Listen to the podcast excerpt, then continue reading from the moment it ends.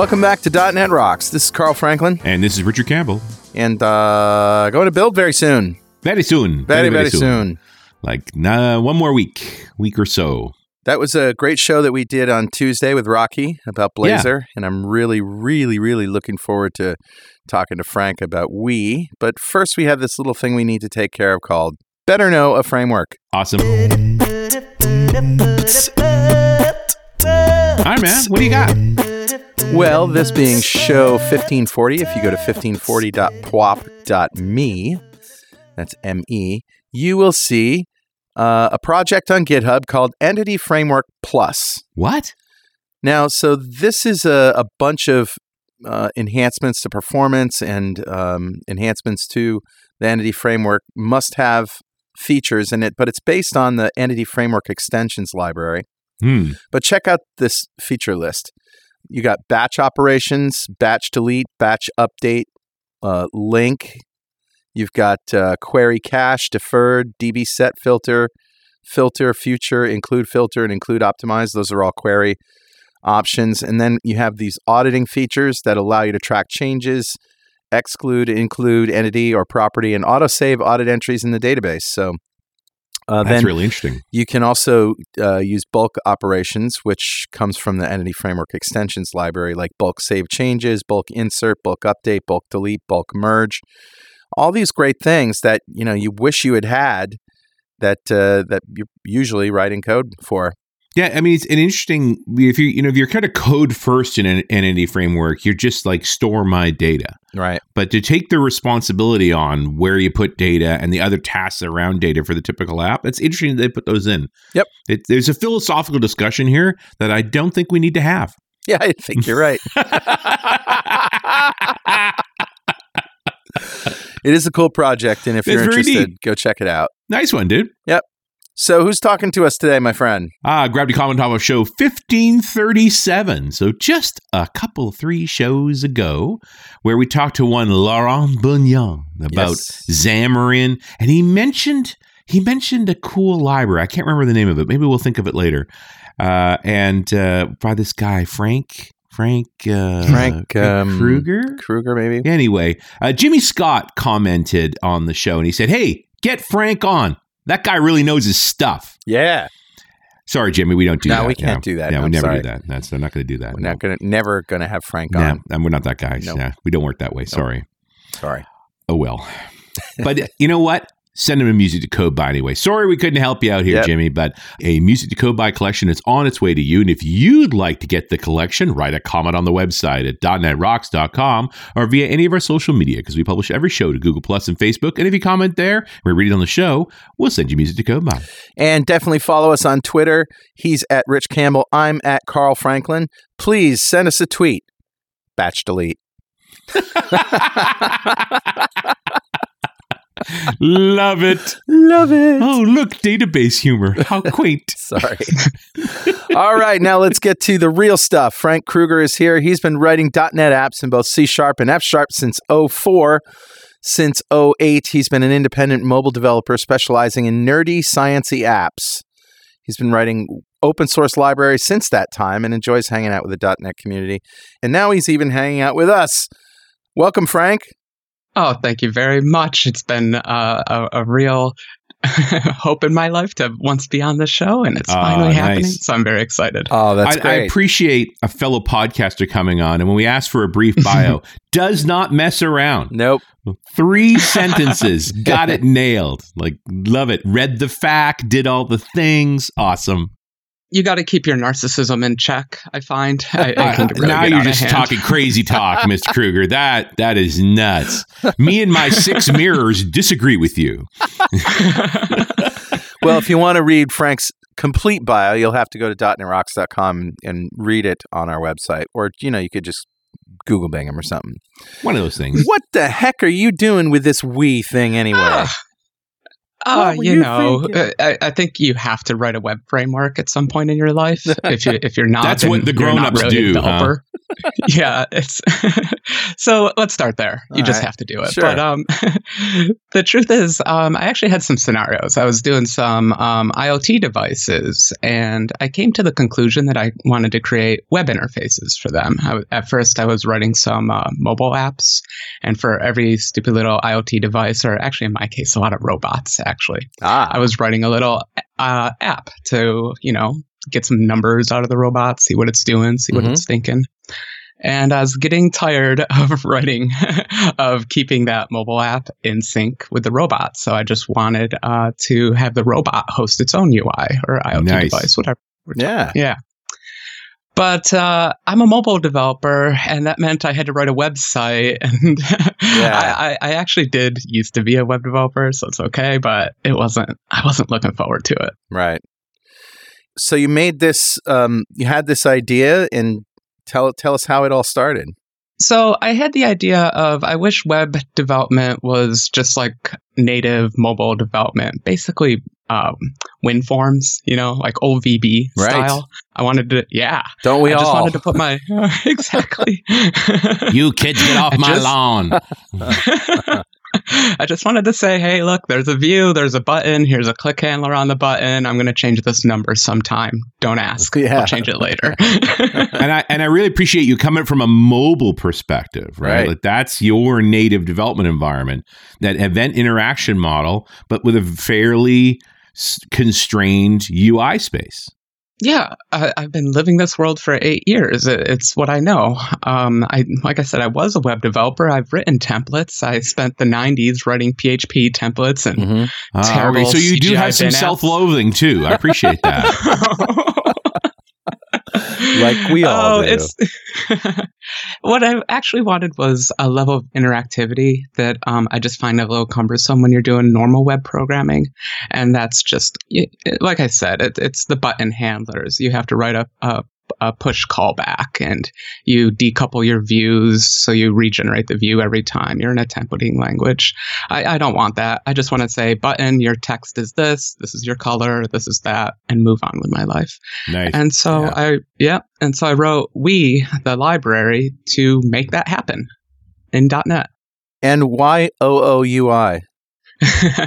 Object oriented UI. Ah, brilliant. Okay, so it started it's with accurate. It's a pun. It's in another language. It's genius. Uh-huh. Thank you. I was very proud of myself. Let the narcissism flow.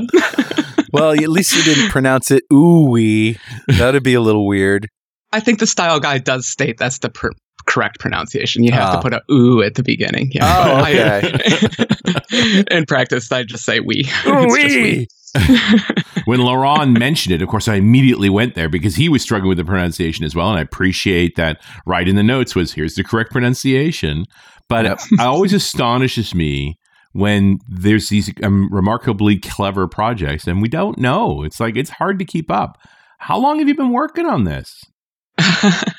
um, a little while, to be honest. It was uh, more of a brainchild in my head for a long time. I tend to think about things for a very long time before I can actually get them down into code. Mm-hmm, mm-hmm. And I, I wrote a few different versions of this, to be honest. I wrote a version in Python, I wrote a version in C, and Wow. So can we back up and talk just a little bit about you know the the big picture of of Ooui, Mhm. the Ooui Web Framework? It you said it's a cross-platform UI library that uses web technologies, but give us a little more uh, about what it does.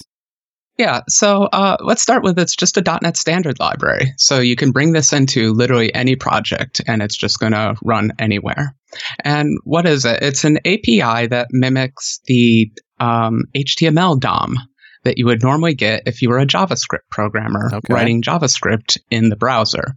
So you have things like div elements and input elements. These are all classes in the library. Okay. And the kind of innovation, the simplicity that I brought here is you can take any of those UI elements, um, button, input. I just keep going back to those. They're, they're all you need to write an app. Yeah, yeah. um, It's right. Um, yeah, and and here's the funny part though. You can take any one of those and just say serve this at this URL, and now Huh. um, it it becomes a little web server. Uh, this library, this little .NET Standard library, built into .NET Standard, is actually a full web server, HTTP listener.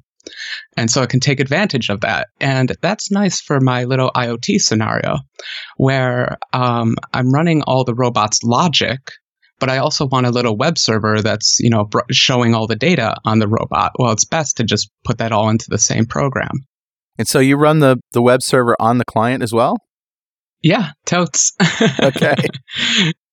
uh, but you can imagine um, you can run Kestrel also. Right. So I have the built-in web server, but you can run Kestrel.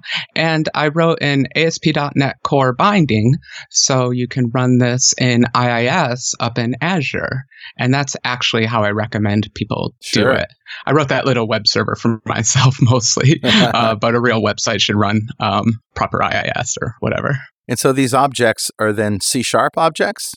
Hmm Nice, simple little data objects. Um, very plain. They have event handlers, exactly how you would expect them to have. Button has a click handler. All the text boxes have input and change handlers, that kind of stuff. It's. I was honestly going for Visual Basic three here. I just Right. wanted the simplicity of that API. And you can run on top of WebAssembly and you've got a forms thing and a, all these other stuff. Does does Blazor come into play anywhere? Oh yeah, that's a whole crazy topic.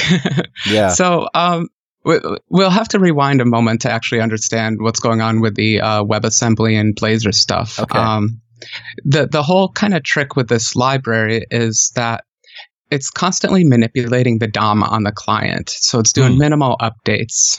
You're not refreshing the whole page. You know, when you say um, label text equals foo, that's going to happen kind of instantaneously. And that's all done over WebSockets. Okay. So this library, in a lot of ways, is like um, web forms. You guys were web forms programmers, right? Yeah, sure, absolutely. Yeah. So I, I kind of think of this as web forms 2.0, maybe done So right. so you program it on the server Mhm. and when you make these uh, you just say update this with that all of that gets translated through WebSockets into an asynchronous call that does the updating.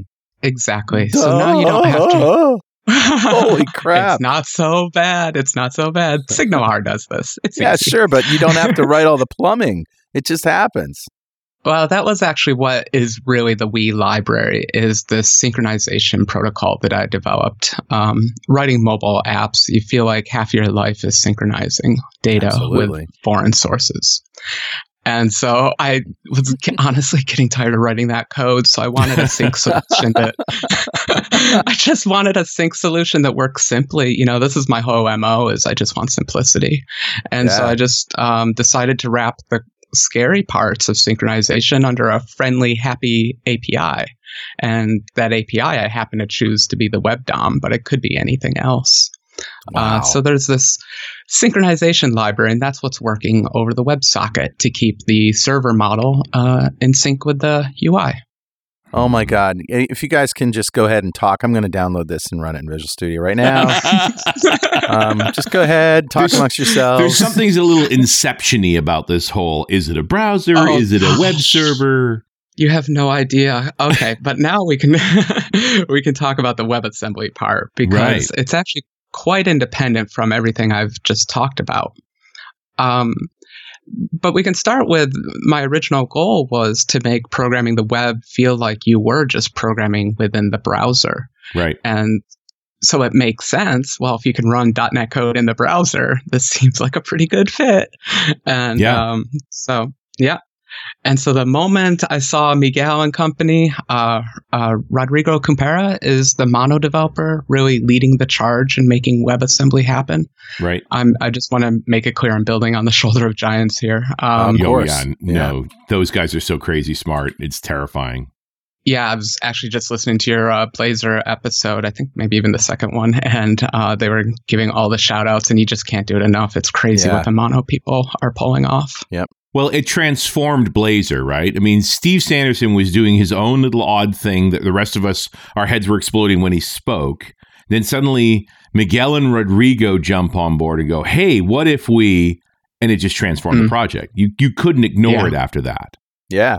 Yeah, and there's actually a, a, little, there's a secondary benefit here is that they're working very hard on the mono interpreter, which is going to mm-hmm. give all sorts of benefits to the iOS side, my world on, on the sure. mobile. We'll be able to run like Python code, uh, proper dynamic code, and all that stuff. Wow. So it's going to be really exciting, actually, for all this work to bubble up completely. Wow. How does this lead to yeah. Python? Walk me through this. That's why I find this fascinating. Yeah. Okay. So uh, I think uh, they mentioned that there's two ways you could get .NET running in WebAssembly. The first is um, kind of what you would guess is the AOT, the ahead of time compilation. Right. And this is how, yeah, this is how we get Xamarin working on iOS that doesn't allow jitting. iOS doesn't just flat out can't do it. Yeah, you can't do it. Um, yeah.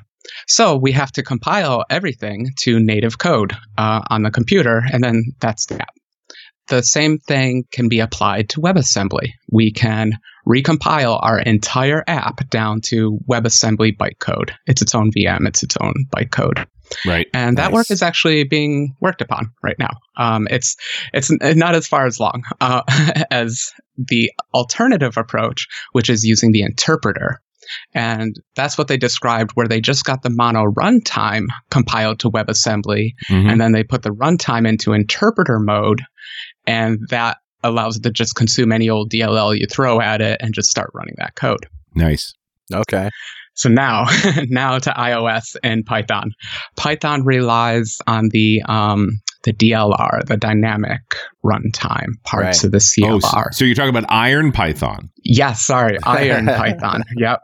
Mm-hmm and all the others. There's there's other iron ones too. I sure, sure. Iron Ruby, mind. Iron uh, Ruby. Yeah. Thank you. the poor old Ruby. DLR never got as much love it deserved. But I it think. was always awesome, and we always appreciated it. Yeah. Mm-hmm. Mm-hmm. I, I, I, I'm a polyglot. I, I love multiple programming languages. Sure. And that's actually what brought me to the CLR in the first place, is the idea that all these languages could mix together. Yeah. So I have no problem with that. Okay, but uh, the limitation in Xamarin iOS has always been reflection emit does not work. Okay. Um, it just throws an exception, not allowed to do it. Again, this comes back to we're not allowed to JIT code. We're not allowed to dynamically uh, uh, execute code. Mm-hmm. That said, you are allowed to interpret code. right. And so all this work in getting the interpreter powerful enough to run WebAssembly is going to be turned toward iOS. So they'll be able to, when you reflection emit, run with the interpreter so that all that stuff works again. And it turns out, oddly enough, the interpreter is stupid fast. And it, it can actually outperform some things that they're actually compiling down right now into native code. It can outperform them. Weird things like um, virtual template methods and stuff, crazy stuff in .NET, the edge cases. But huh. the interpreter can actually plow through that stuff wow. very quickly. That's interesting. Yeah, it is. Mm-hmm. And really, sort of a cool, a cool place to live in. And just I've added links to Iron Python and Iron Ruby, and it's so exciting to see Iron Python literally got an implementation 2.78 in February this year. The poor old uh, Iron Ruby hasn't updated since 2011. Ah, mm. ouch. Yeah, I mm. wasn't actually sure the status of much of them. well, you know, it's got a website, but yeah, it's it's got to be tough to to live in an edge case like this. Hey, uh, guys, hang on just for a second while we take a moment for this very important message. Hey, guess what, Rockheads? Progress Telerik wants to send someone to build. So they're having a contest. Step one is to sign up and learn about the new innovative modern UI tools they'll be announcing at Build.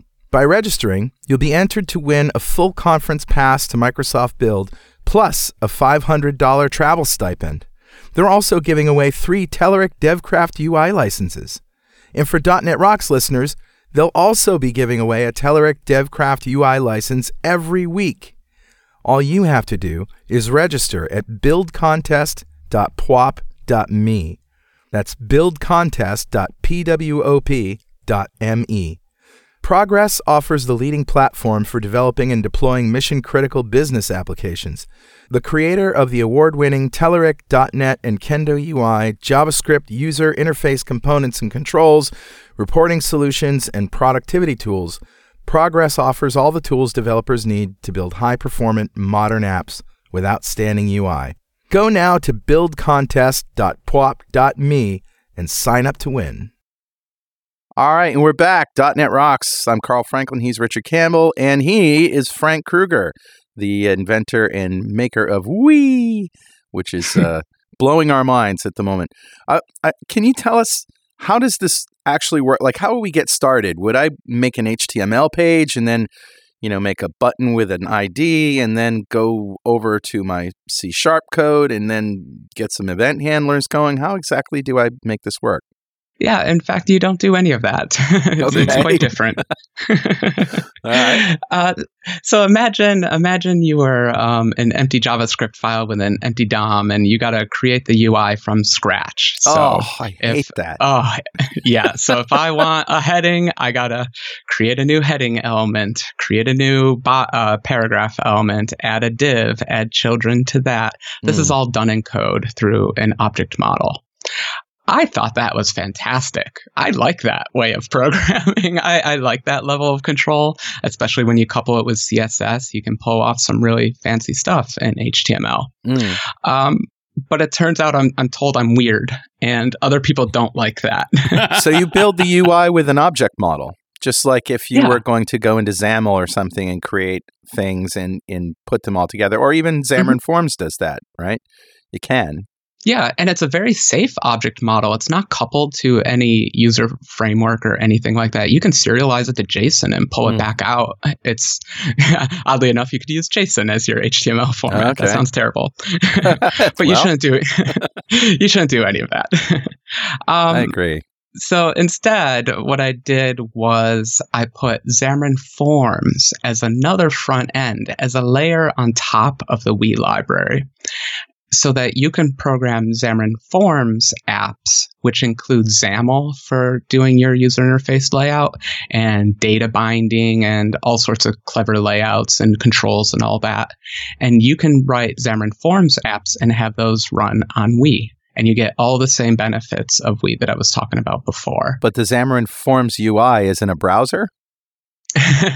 At this point, we're still talking about this. Is it's funny because this library has a split personality. Yeah, you can so run do it in I two now. modes. yeah, sorry. So let me clarify. There's two ways to run Ooui. We can run on the server, or we can run directly in the browser. Two different places. Okay. but it kind of abstracts all that from you. You don't make that decision. You just write against its API, and then at some point you decide where to put that UI. Am I going to put it on the server or am I going to put it on the client? The library doesn't really care. It, it abstracts that from you. So you get to make that decision. And Wow. the neat thing is, um, you can run this on the server with Xamarin Forms. And so I actually have a little sample app out there, a little chat client called WeChat with the source code out there. And you can go see it. It's running on um, Azure and ASP.NET and IIS, and it's just serving away using Xamarin Forms. And so you can see all that code. I'm pretty proud of that, running a, a backend for Forms. and that's live. That, that's running And right that's now. live. You can play with it. Yeah, yeah. We can go chat on there. It's got a few bugs, but I'm, I'm going to be working on it and improving it. It's actually a really great test case to make sure the code is robust.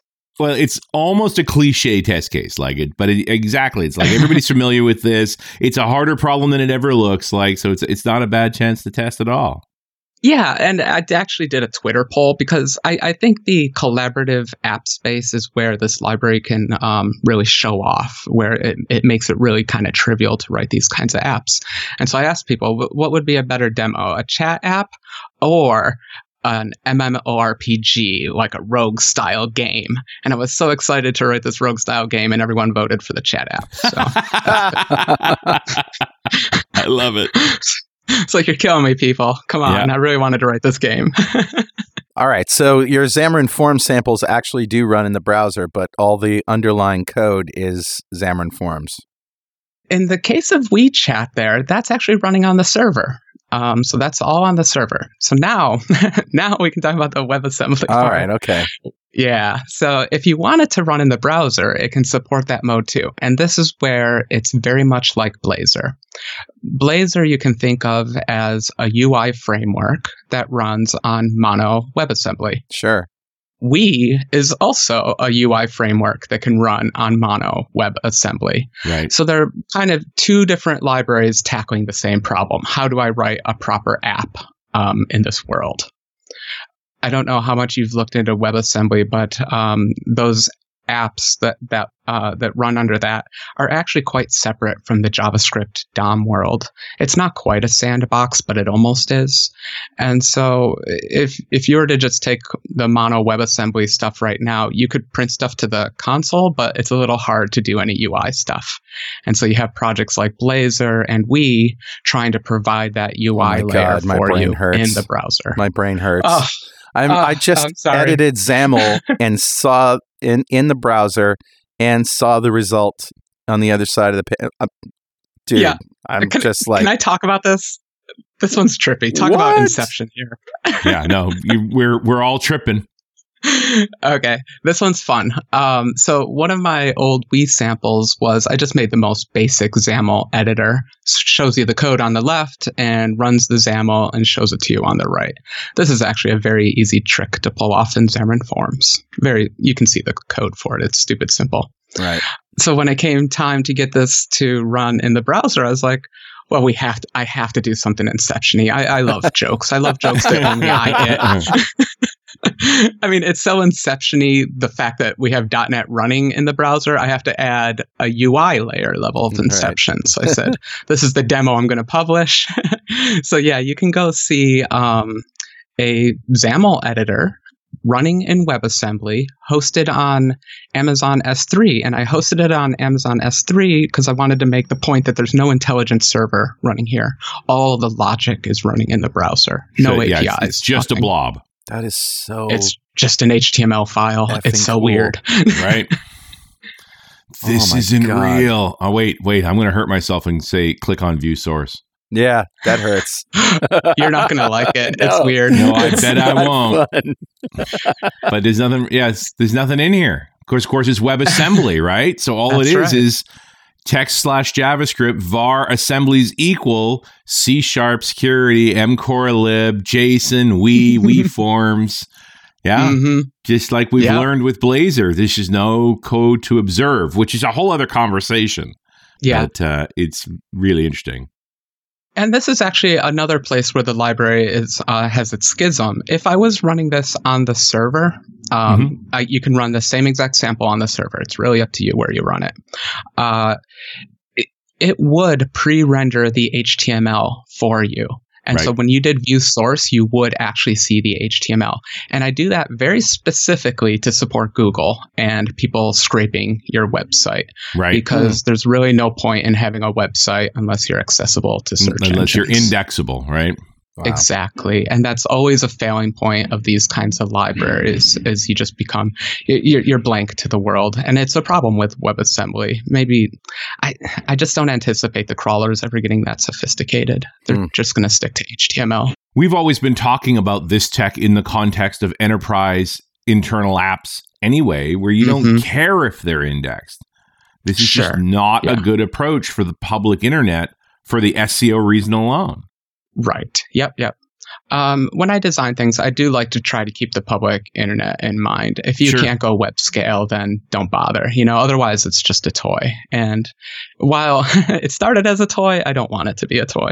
Well, um, I vowed when I started .NET Rocks in 2002. Yes, I know that uh, I would never read code on the show, and pretty much I've kept my promise, haven't I, Richard? More or less. There are moments. This is one of those moments Uh, I have to because it's only a couple of lines of code.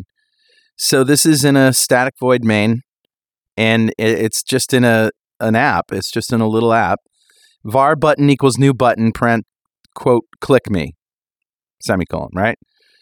Yep. And then you have a, a button click event. So plus equals with paren s comma e lambda count plus plus, which you've got a variable a counter. Button text Mhm. equals, you know, dollar dollar sign clicked count times. Easy. And Yeah. then you publish it. In the comments, says publishing makes an object available at a given URL. The user should be directed to localhost colon 800 uh, forward slash shared dash button. And you basically have a line of code that says UI dot publish paren quote slash shared dash button quote comma button end Done. paren. So you're done. I like simplicity. And that's it. That's ridiculous. Well, let me tell you another use case of why why I made sure it was that simple. I found myself writing a lot of console apps, you know, uh, Mhm. read some files, spit some stuff out, Yep. and it's it's frustrating because I never build UIs for them. And I think back in the day uh, when we had WinForms and I was a Windows developer, I built UIs for every stupid little tool I built because that was smart. You just VB new project. Here's Yeah. what you got to do. Yeah, console apps were for the 70s. You know, we- we've moved past them. um, and what I found was I, I didn't write UIs for these stupid little tools because all the UI frameworks were complex. And I just didn't want to deal with them. Mm. And they had someone run on this platform, someone run on that platform. It's just so much to think about. Yeah. And so what I wanted was for all those stupid little scripts that I write, I want a super simple UI framework to work with them. Yeah. And so I made it as simple as create a new button and publish it. Done. There's your UI. Have Yeah. fun. Well, hey, Richard, Yeah, buddy. guess what time it is now? Uh, it must be that happy time again. Time to poke a hole in my head and let some of the pressure out. Jeez, um. Whew. All right, I got to take a moment here. It's just, you know, it's actually time to give away a DXperience subscription from our friends at DevExpress to one lucky member of the .NET Rocks fan club. You know, everybody knows that DevExpress has great desktop controls and tools, but their web tools are simply amazing. They have this collection of HTML5 JavaScript controls called DevExtreme. And now, at the heart of the product line are these really big, powerful controls like grid, chart, pivot grid, tree list, and scheduler. But DevExtreme also comes with more than 50 touch optimized client side controls data visualizers, navigators, editors, lists, dialogues, and notification controls, and general purpose controls like a filter builder, range slider, file uploader, scroll view, and more. Since they're all JavaScript, HTML, CSS, they include integrations with things like jQuery, Knockout, React, Ionic, and Angular. Plus, DevExtreme controls come with ASP.NET MVC and ASP.NET Core wrappers, so they're infinitely flexible. But don't take our word for it. Go for a test drive at dx.netrocks.com. That's dx.netrocks.com. All right, buddy. Who's our winner? Today's winner, Richard, is Chris Johnson from Kirkland, Washington. Oh, congratulations, Chris Johnson. Yes. Golf clap for you. Golf clap for Chris, who just won the DXperience subscription. A big pile of awesome from our friends at DevExpress just for being a member of the .NET Rocks fan club. And you can join the .NET Rocks fan club. All you have to do is go to .NETRocks.com, click on the big Get Free Stuff button, answer a few questions, and join the club. We have thousands of members all over the world. In every show, we like to give away stuff from our sponsors. And every December, we give away a $5,000 technology shopping spree to one lucky member of said fan club. But you have to sign up to win. And we'd like to ask our guests, Frank, if you had $5,000 to spend on technology today, what would you buy? Well, you know, I take my podcasting duties very seriously. Yes. And so I spent all morning on Amazon shopping. I might be you, actually. so I have a list. No, I'm just kidding. Um, I actually do have something that I've I've always always wanted, and that is a new, beautiful, fast digital oscilloscope. And I want one with a logic analyzer. I want automatic serial protocol analysis. I want a touch screen. I want a glorious, beautiful digital oscilloscope. That's it. for what? What is you? What? What do you need digital analysis ah. for? Oh, I'm always making up my own little serial protocols to talk yeah. between devices to build like little mesh networks and, you know, honestly, to just be cheap. You Yeah. just save an IO pin if you make your own serial protocol. So, yeah, you just. and you can do that with an oscilloscope. I have Mhm. one literally from the 1950s, and I can technically find that waveform on it, but it's such a pain in the butt. That's and sciencey. Yeah. I had an HP analog uh, oscilloscope rack mount that went into my rack closet that I used for dealing Nice. with interaction problems I had between my generator and my UPSs, where we proved a seventh and ninth uh, harmonic were disturbing the UPS. This is not a normal conversation. Wow, that is super Blew nerdy up my super my, cool. my electrician's mind, and uh, and uh, my explanation was complicated enough that the UPS company, I believe it was Minuteman, once I explained what was going on, said, "If I just take back the UPSs, will you stop talking?" awesome. Well, you know, I didn't know these nice oscilloscopes existed until a couple of years ago. I was working in a lab and they had just this gorgeous, gorgeous oscilloscope, and I just fell in love with it. I got to presume a since Tektronix because they're like the the Cadillac. Oh, you know, I wish I had taken a picture of it, but I wasn't allowed a camera, so I don't even know its brand or anything. That that might have been what I was doing on Amazon this morning. There you go. Because you could spend serious coin on a Tektronix oscilloscope. Like they make forty thousand dollar versions, right? I'm Magic. sure. And the add-ons, like I, I was, I was looking at a particular scope for this, and then you you do this upgrade, that upgrade, that Yeah. Upgrade. It of those, like you said, a. Cadillac. Yeah, Yeah, no, you can go as mental as you want because the basic ones are a few hundred dollars. yeah. But yeah, you as soon as you start taking multiple signals at higher frequencies, like if you want to handle gigahertz frequencies going into digital oscilloscope, dude, that's five grand, easy. Like You know, the only week. Reason imagine- people are still listening is because they want to hear more about Ooui. Oh, okay, okay. It's got a touch screen. It's awesome. but touch screens. Everybody else is like, what the heck? Uh, oh, That's what hardware happens when you invite me on. yeah, Well, you two together, geeks. man. Yeah. Woo. No, it's a nasty feedback loop. Actually, Yeah, yeah. I re- I retired my my old oscilloscope at some point when we were doing an electronic haul out, which happens on a regular basis around here. It's like okay, let it go. We solved the waveform problem. and We don't need it here anymore. I don't miss it. I really don't miss it. Honest, I don't miss it. I miss you. Wait. Beautiful tools. They're great. Great bl- blinky lights, man. Good blinky lights. That's what it's all about. So getting back to to XAML and all of the all of the UI syntaxes you, you support, you you're not even at that level. You you have this abstraction layer that is these objects that can just sit on top of just about anything. And does do you does that a big problem for you in terms of keeping up with the project as more versions of XAML come out and you know the the XAML standard happens uh, is that going to be a, a challenge when when things change You know, I got pretty lucky here. Um, the Xamarin Forms is open source. It's you can go see exactly how it works, and it's really well architected. Where they only ask of the, and I should say these are called backends for Xamarin Forms. So iOS would be a backend, Android would be a backend, UWP, I think w, even WPF, GTK. These are all backends for Xamarin Forms. So Ooui is just another backend for it, and they architected it very well. The biggest problem is uh, for every control in Xamarin Forms, I have to have an equivalent control. Right. Yeah. In a few cases, I mean, like I said, most apps are text boxes and buttons. The rest is just layout and images and colors. It's fine. right Um, but the other big one was like a toggle switch. Mm. And, you know, that's just not native to HTML. There's no b- built in control that looks like a toggle switch. They have check boxes. got to do some css there Mm hmm. and actually the, the the cool thing is though that Ooui is so good at manipulating the dom and working with objects i just wrote my own toggle control which was as simple as create a big green box create a gray box inside of it and move that gray box around whenever they toggle it. Wow. It's like 10 lines of code. So writing controls in Ooui to use in Ooui in xamarin forms. In Xamarin forms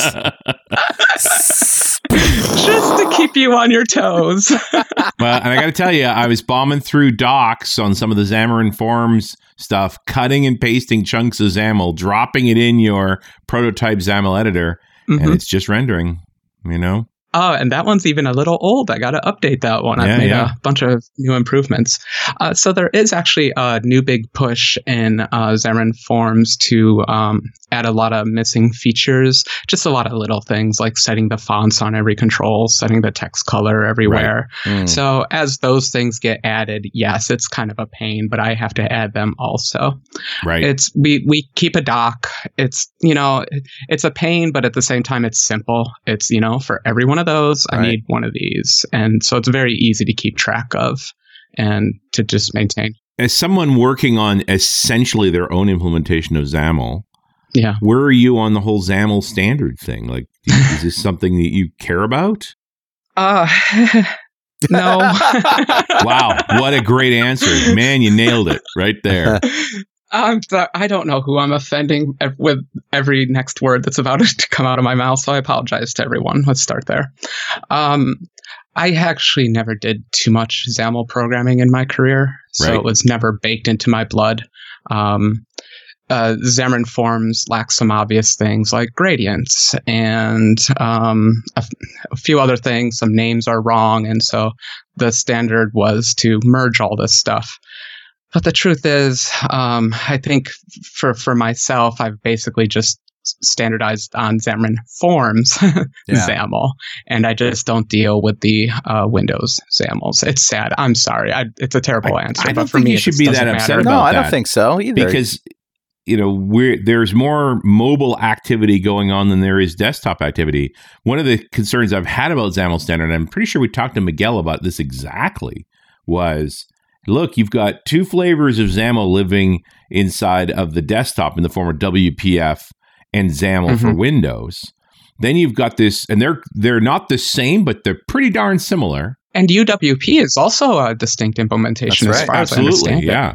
Yeah. And and then you have Xamarin Forms way over here that is XAML-ish, but Mm-hmm. comes at it from a mobile perspective, which is naturally simpler and narrower and you know solving a different scope of problem. And one would argue the more important problem. But also, you have an open source project here, right? And when XAML standard comes around, there will be people that will pick it up and Yes. uh, and and help with that. Right. And and in fact, um, you know, I don't know.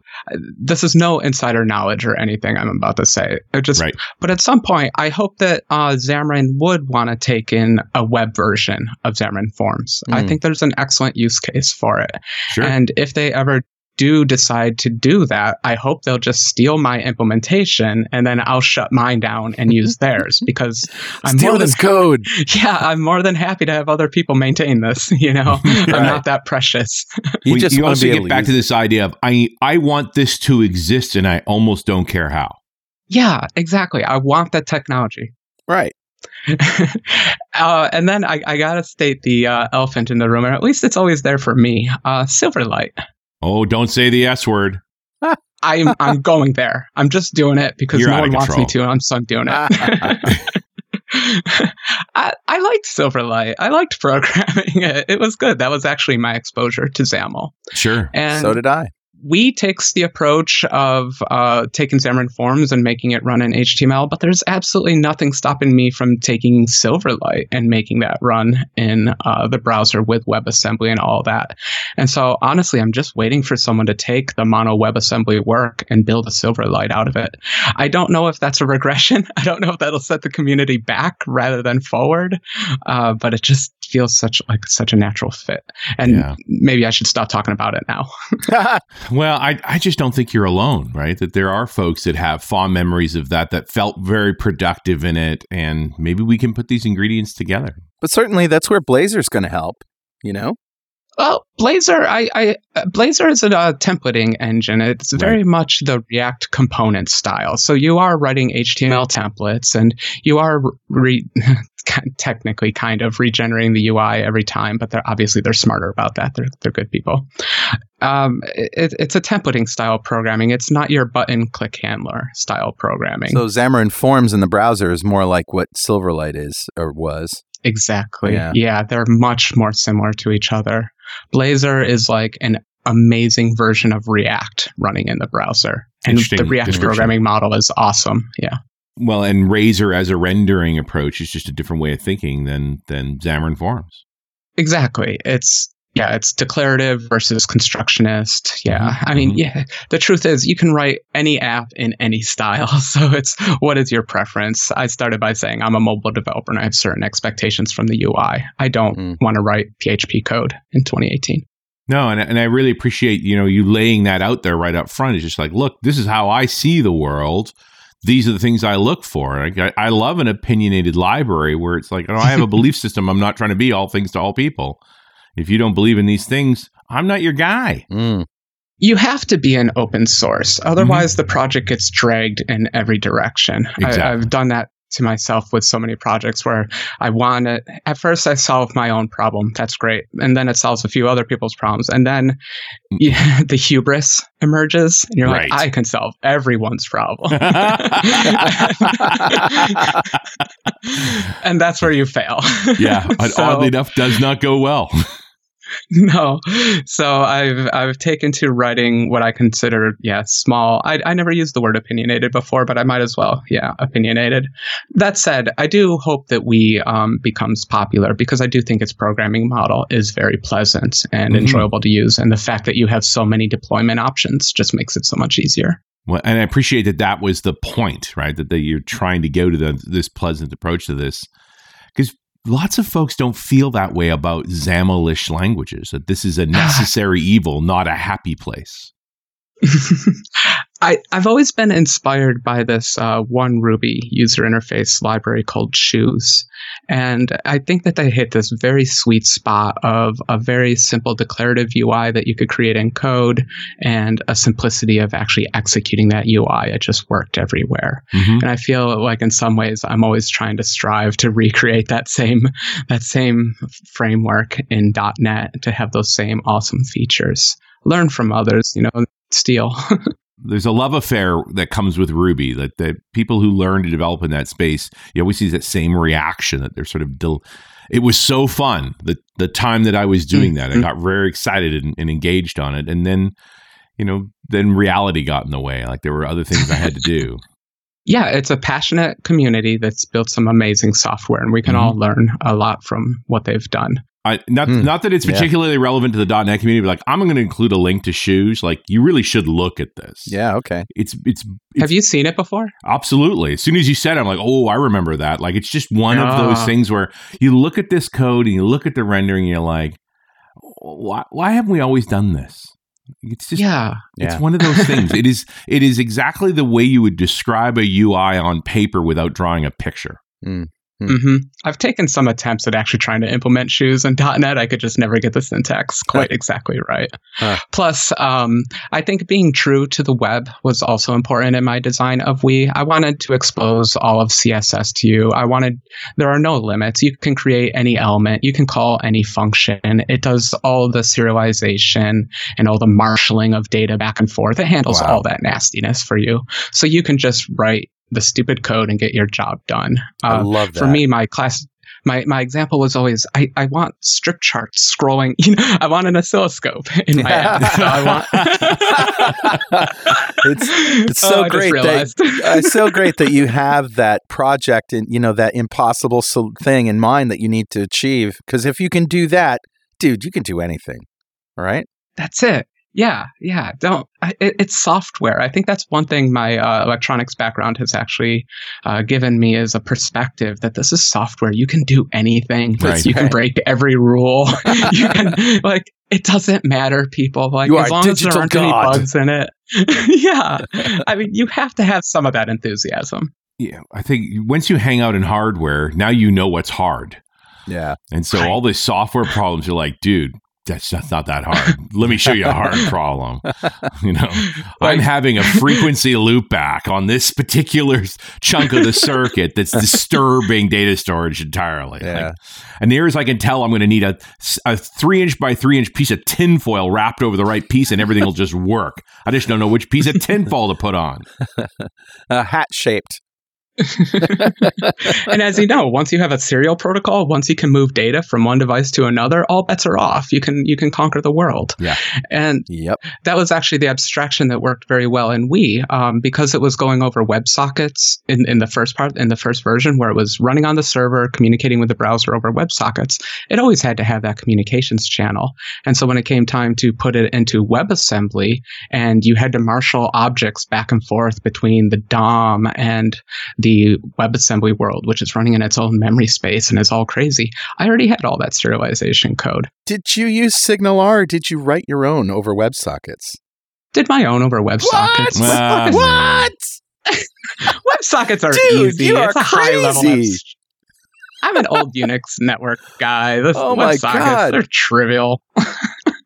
Wow. Give me a break. All right, now I'm completely blown away. Oh, come on. Oh man, that's awesome. I mean, I've It's done sockets. I know. I've done sockets myself, but I've seen the WebSockets API. It's gnarly.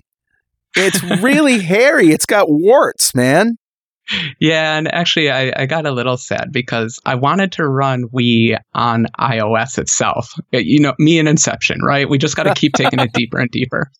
And so I wanted to run Xamarin Forms in a browser on iOS just to mess around. But um, unfortunately, the the iOS version uh, didn't support WebSockets, and so I couldn't do it with the traditional path. But it's nice. It's an abstract class. I can change out that communication transport, and I'll have this puppy running on iOS. Oh I just my. love these mashups. Oh my god. Amazing. Is there anything else that anything else like any other tools that you're that you're holding back on? Um, I feel like I'm completely blown away now. What's what's next? Oh, what's next? Oh, golly. Um, well, uh, I was actually just listening to, I think it was your concurrency episode, but you were talking about F sharp and immutable objects and all of that stuff.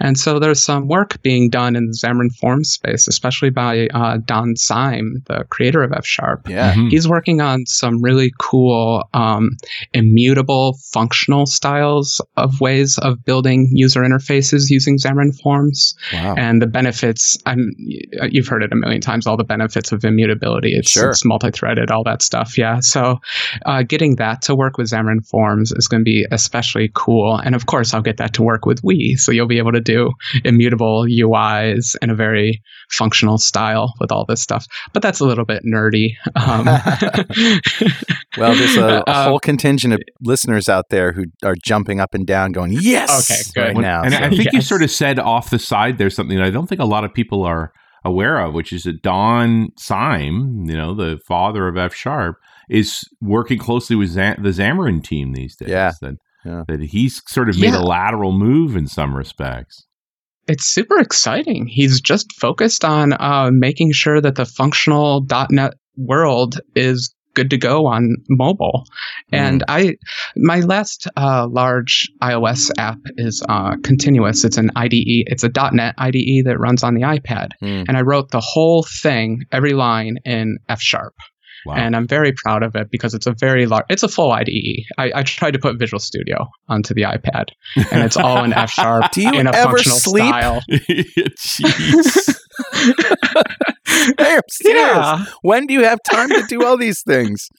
Oh, you're Did young. you know I implemented? Uh, I'm not that young, man. I'm, I'm getting old. Okay. I had to implement my own little CLR for that app. And that's also why I'm excited for the interpreter, for the Monos interpreter to get powerful again, because I'll be able to tear out whole chunks of code in that app and replace them with the Mono implementation. So I'm actually very excited about that. Wow. Yeah. I do think it's an important aspect of this is sort of getting rid of as much of your your unique code as possible, trying to run them all in the same place. Yes. Yeah. This is the conversation we had earlier in the week with Rocky Lhotka Yep. around Blazor and the and the hmm. WASM parts. It's like, does it make sense to continue using Mono because it compiles the C, which goes down through LLVM and into WASM very easily, Yeah. as opposed to the .NET Core, which is really built built in C Sharp? And how would you back that into WASM? Yeah, Mono's lucky in that they have all this experience running on very constrained environments. Yeah, They've just been doing this for longer. .NET Core will catch up, obviously, but right now Mono's just has the advantage and all the honestly enthusiasm because there's only so much people can do, but an open source community is so large that you Sure. can contribute to it. Mhm. Yeah. The, the challenge to me is the fragmentation of .NET and not being confident that your code that you're running over here is now going to run the same way over there. I mean, standard is supposed to address that, but I just don't know if we're all the way there yet. You know, Rocky was talking specifically about these edge cases where it's like this behaves differently. Yeah, personally, I feel like we're in the best place we've ever been in .NET, though. To be honest, I, I've been doing this game for a little while now, and we've had some terrible spots with the P- Oh, PCL sure. fiasco, the Silverlight. You know, all the libraries custom to that, and Mhm. WinRT did a job on us all too. Yeah. Oh yeah. all that. So I feel like um, so we've simplified the package world with this .NET standard, and the trade-off we made was yes, it's going to throw platform not whatever platform not supported, and I think it's an okay trade-off because you should be testing your app on the platform and you should be catching that exception. So you'll realize it's not able to make that network request. This is exactly the problem I ran into when I tried to get Ooui running on iOS. Uh, WebSockets just flat out, the WebSocket server was not supported. And so it threw an exception. And that's that.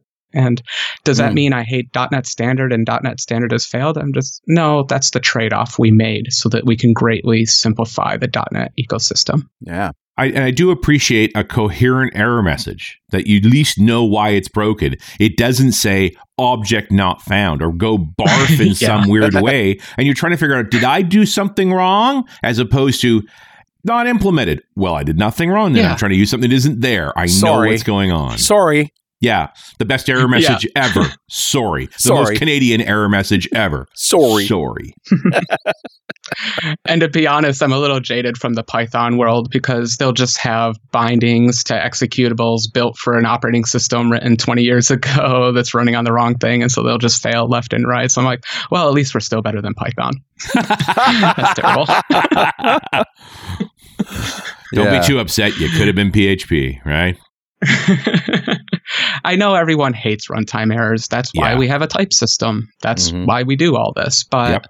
just for the community, just as a library developer, I feel so liberated to just create a .NET standard uh, library and say, good luck. I mean, it's chances are 99% of the time it's going to run fine. It's just the weird stuff.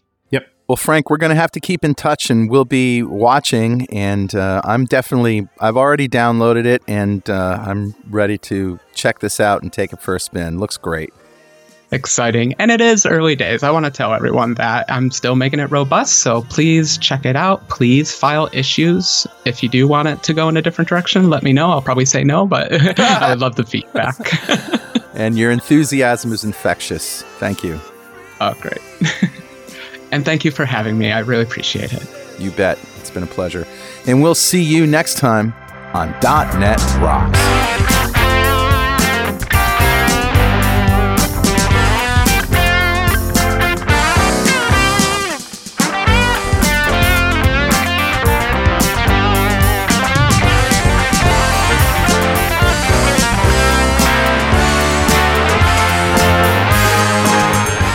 .NET Rocks is brought to you by Franklins.Net and produced by Pwop Studios, a full-service audio, video, and post-production facility located physically in New London, Connecticut, and of course in the cloud. Online at pwop.com. Visit our website at dotnetrocks.com for RSS feeds, downloads, mobile apps, comments, and access to the full archives going back to show number one recorded in September 2002. And make sure you check out our sponsors, they keep us in business. Now go write some code. See you next time.